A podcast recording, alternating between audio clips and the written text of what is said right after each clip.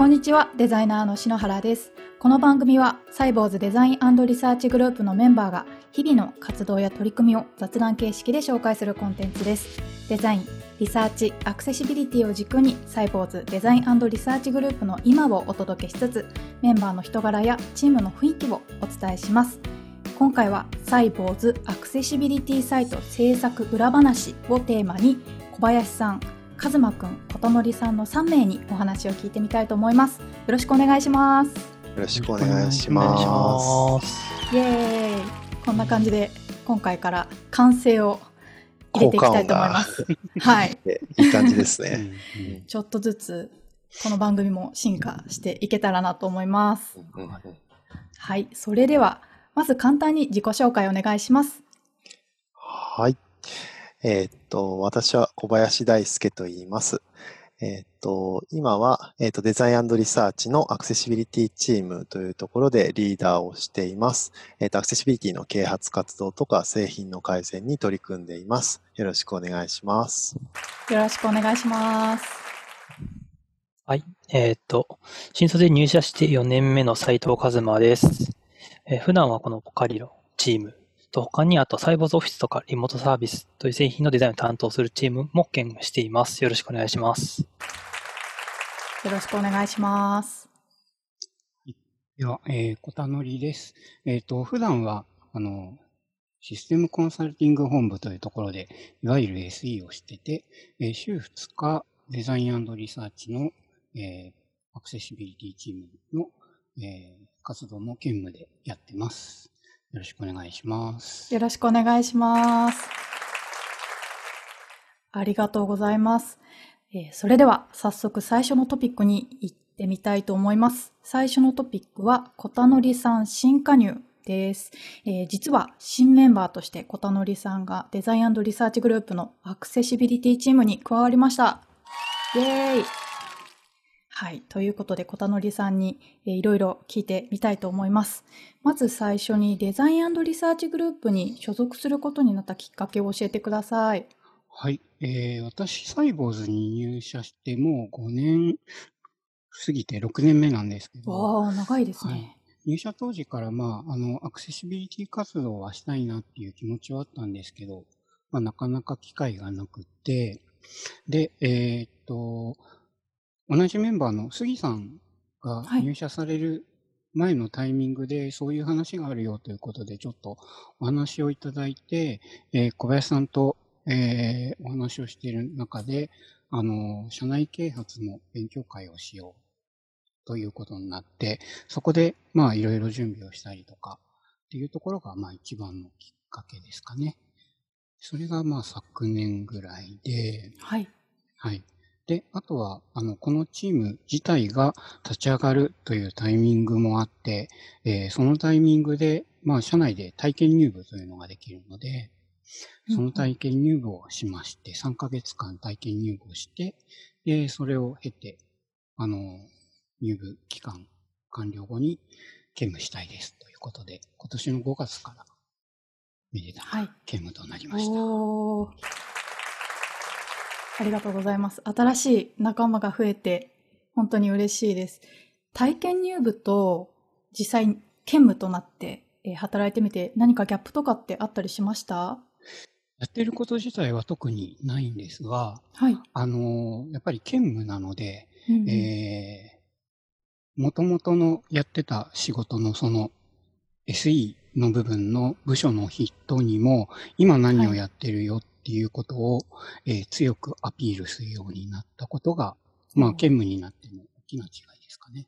なるほど。はい。ありがとうございます。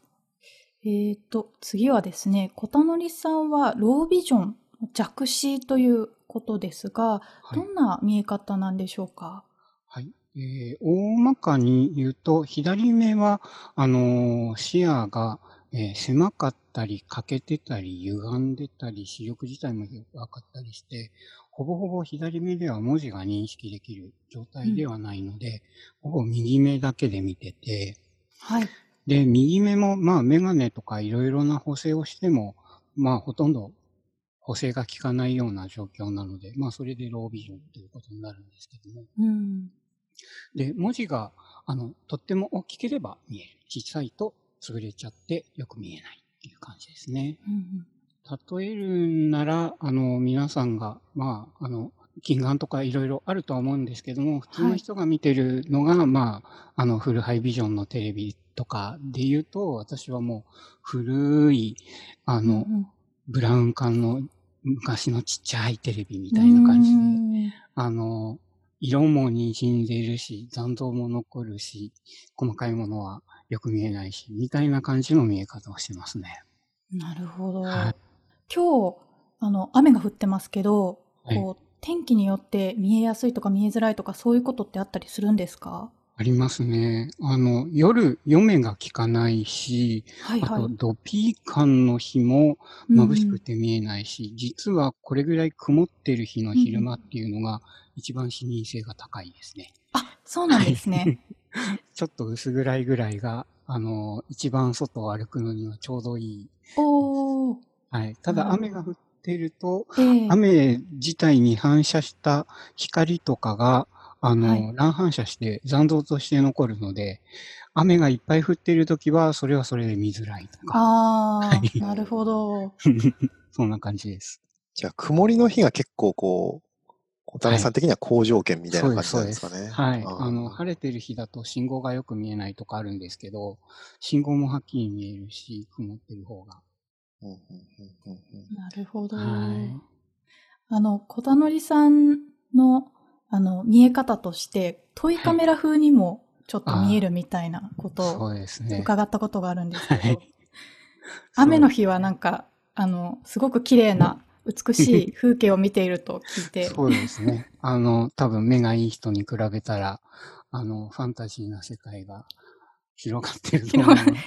色もちょっと滲んだ感じで、はい、ちょっ。とレトロな感じが。そうですね。小田則さん的にその見え方みたいなものはう美しいとこうそう感じですね。ますかはい。あの、うち屋上があるんですけど、ええよく、あの、ちょっとした霧雨の日とか、外を見ると、実はとても綺麗に見えたり、あと夕焼けとかも、他の人にはわからない滲みというか、はい。はい。それこそトイカメラで撮った写真みたいな、綺麗な風景が広がっていると思います。なるほど。面白いですね。色数も多分少ない。し、うん周りも多分暗くなるみたいな感じなんですかね。視野の周囲というか。うん、暗く感、暗く感じたり、霞んで見えたりするので、うんうんううんん綺麗に見えると思います。うん我々よりも美しい世界を小田則さんは見ているという。はい。ありがとうございます。えっ、と、兼務になって、まあ、はいこれから具体的にどういったことをしていきたいなって思ってますか？はい。えっ、と、まあ、チームとしてやることとかっていうのは、コンセプトとかはあるんですけども、あの、私個人としては、あの、私はもともとは、あの、目が見えていて、中途で、あの、視覚障害になった、それプラス、まあ、あの、はい。ロービジョンであるということで、私が発信する情報というのは、恩恵を受ける人は多分たくさんいるんだけども、うん。えーそこにたどり着くことがなかなか難しい人たちでもあると思うので、はい、その辺を、あの、積極的に情報を発信していきたいなと考えています。なるほど。はい。私、今禁止なんですけど、はい。今まではメガネなしでも見えたものが、うんうんうん最近、見えづらくなってきていて、はい。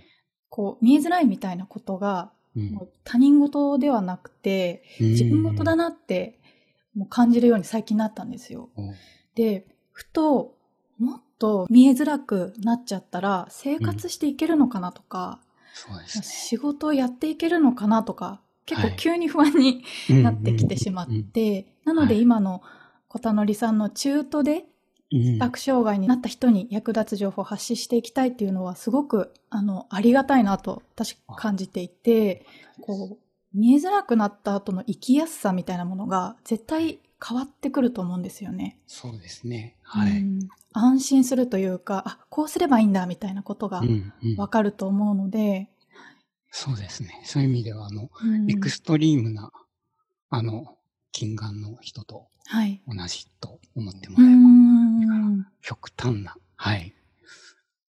なのではい、どんどん、発信していきたいと思ってます。はい、すごく、なので私、とても楽しみにしています。はい。はい。ありがとうございます。はい。えーそれでは次のトピックに行きたいと思います。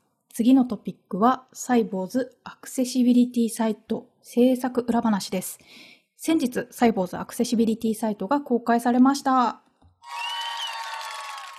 はい、今日は制作の舞台裏について、えー聞いていきたいなと思います。よろしくお願いしよますろし。くお願いします。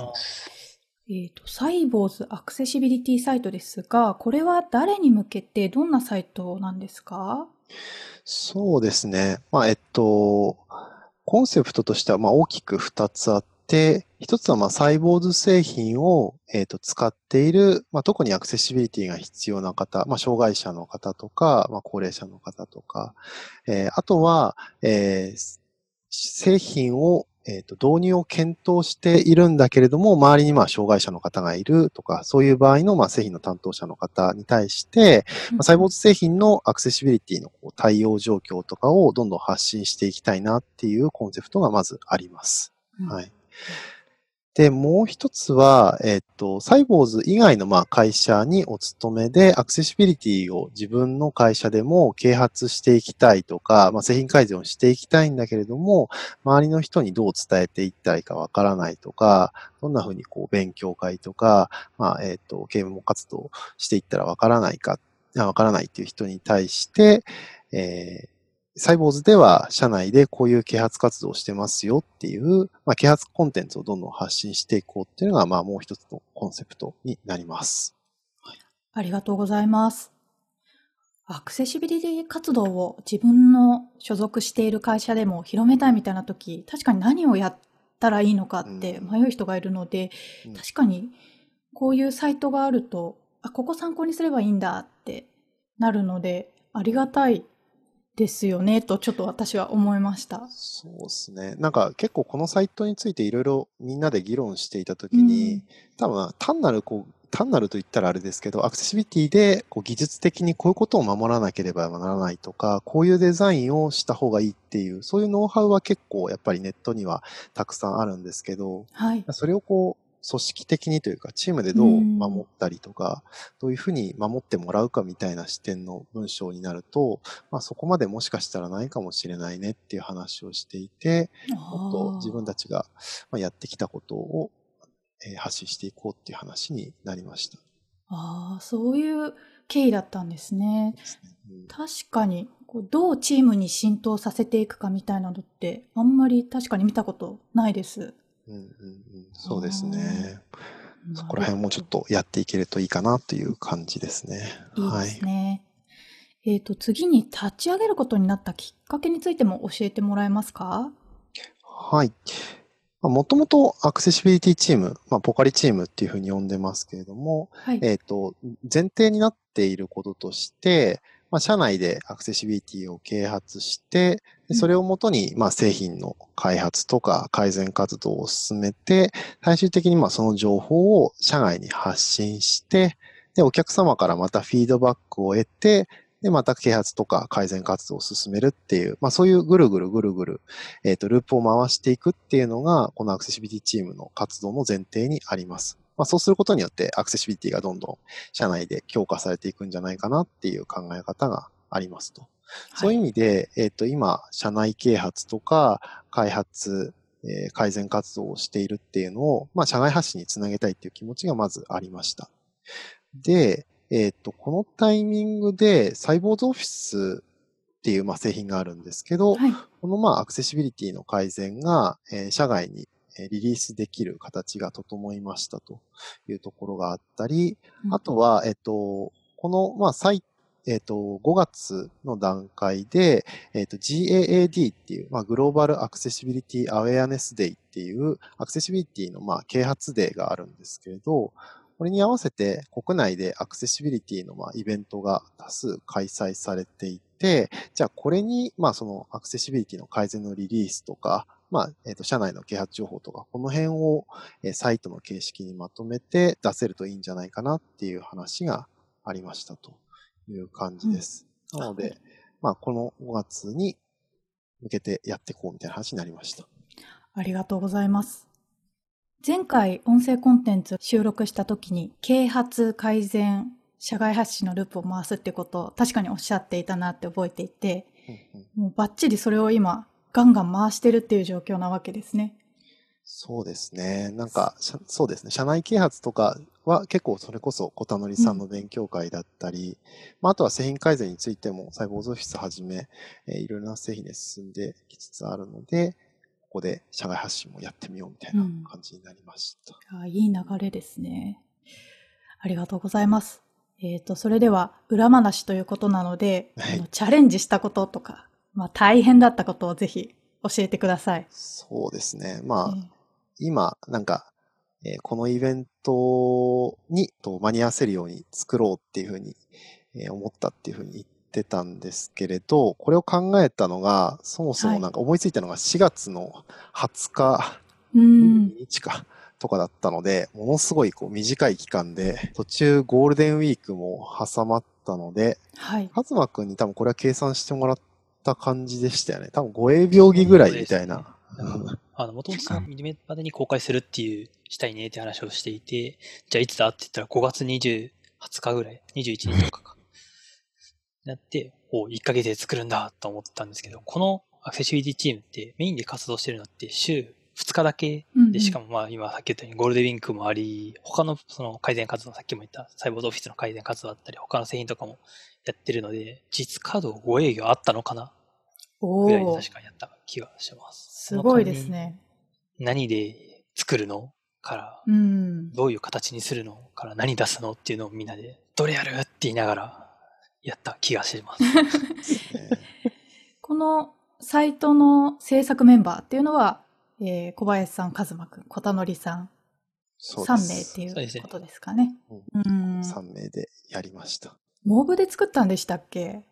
そうです。これは結構こうみんなで、あの、一つの画面を共有するというか、うんまあ、えっと、そういう、まあ、コードを共有できるツールがあるんですけれど、それをも元にして、まあ、みんなで、えー一つの画面を見て編集しながら作るみたいな方法をやりました。